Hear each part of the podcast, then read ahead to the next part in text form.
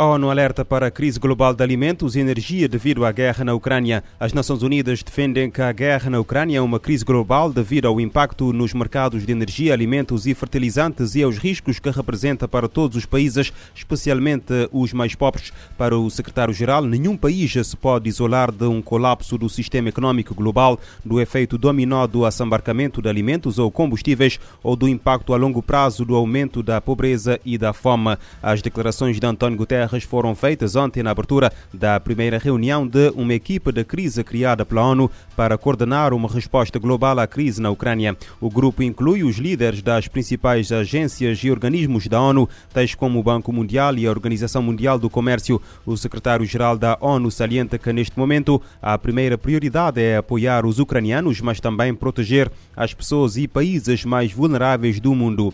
Em Cabo Verde, o primeiro-ministro diz que não há perigo iminente de ruptura de estoque de bens essenciais e cereais como o milho. Ulisses Correia Silva afirma que o arquipélago está a negociar com outros países a sua compra e armazenamento. O chefe do governo reagia na tarde desta quarta-feira na Assembleia Nacional às perguntas colocadas pelo deputado Rui Semedo, líder do eh, PAICV.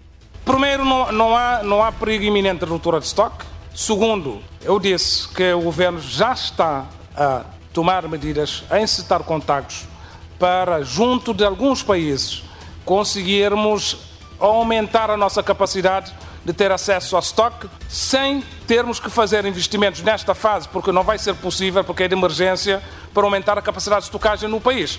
Portanto, temos que comprar fora, estocar fora e fazer trazer ao país nas melhores condições de necessidades que nós temos neste momento. Portanto, estão processos em curso, irão ser concretizados brevemente relativamente às propostas que nós já apresentamos. Portanto, que haja sossego relativamente a esta matéria. Durante a manhã de ontem, no arranque do debate, o primeiro-ministro já tinha anunciado que Cabo Verde vai aplicar medidas de estabilização de preços de vários produtos, como combustíveis, trigo, milho, óleo ou leite em pó e reforçar a capacidade de armazenamento de cereais.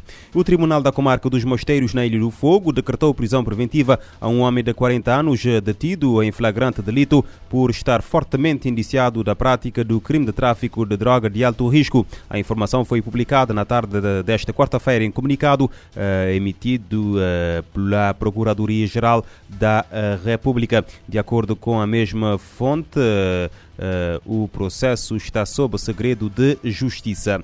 A nível internacional, a NATO estima que entre 7 mil e 15 mil soldados russos foram mortos em quatro semanas na guerra na Ucrânia. Uh, a título de comparação, a Rússia perdeu cerca de 15 mil soldados ao longo de 10 anos no, no Afeganistão. Um responsável militar da NATO disse esta quarta-feira que a estimativa é baseada em informações das autoridades ucranianas no que a Rússia divulgou intencionalmente ou não e em dados recolhidos a partir de fontes abertas acessíveis ao público em geral. De acordo com a Luz, a fonte da Aliança Atlântica falou sob a condição de não ser identificado em conformidade com as regras de base estabelecidas pela organização. A Rússia lançou a 24 de fevereiro uma ofensiva militar na Ucrânia que causou pelo menos 977 mortos, dos quais 81 crianças e quase 1.600 feridos entre a população civil e provocou a fuga de mais de 10 milhões de pessoas.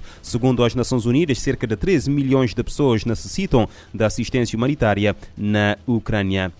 Colômbia vive a pior situação humanitária desde acordos eh, de paz de 2016, com mais vítimas eh, de eh, minas antipessoais, mais pessoas desaparecidas e milhares de deslocados. O alerta é do Comitê Internacional da Cruz Vermelha. De acordo com a organização, todos os indicadores relativos à situação humanitária sofreram um agravamento no ano passado. No que toca a vítimas de engenhos explosivos, o Comitê Internacional da Cruz Vermelha registrou 486 casos, dos quais 50 acabaram por falecer, eh, batendo-se assim o recorde das 392 vítimas registradas em 2020.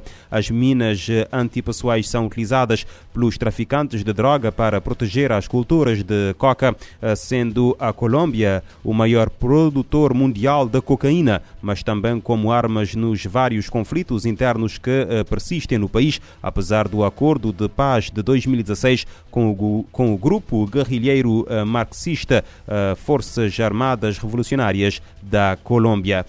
O Programa Mundial de Alimentos está a ajudar o Haiti a construir ações para evitar e responder a consequências de desastres naturais no país. No norte da ilha caribenha, onde os habitantes, os haitianos, aliás, são afetados por perdas de colheitas e outras consequências de temperaturas extremas, a agência da ONU decidiu reforçar projetos de resiliência ao clima. A reportagem é da ONU News. Com os incidentes, muitos agricultores que vivem nessas áreas estão perdendo plantações e propriedades. E ainda mais grave, a grande maioria da população rural está enfrentando uma crise de fome.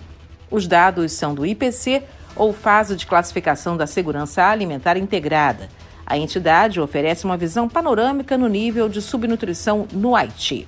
Uma das beneficiadas, Mariette Sanson, contou à ONU News que perdeu toda a colheita de feijão. Segundo ela, quando a cheia ocorreu, os pequenos produtores rurais perderam tudo. Além dos feijões, ela ficou sem milho, banana, batatas, inhame e abóbora. A pequena horta ajuda a alimentar uma família de 10 pessoas. Para reverter o prejuízo, a haitiana foi trabalhar na plantação de um vizinho, que lhe dá parte dos legumes, e com isso, três netos dela passaram a ter o que comer. A esperança de Mariette é de que as plantações vinguem até o fim desse ano, mas até lá ela não tem como evitar que os filhos passem fome. Já o agricultor haitiano Mark Maglior diz que evita o pior comendo beterraba todo domingo. Vivendo numa terra fértil em limonada, ele tem dificuldade de irrigar as plantações apesar do volume forte da chuva.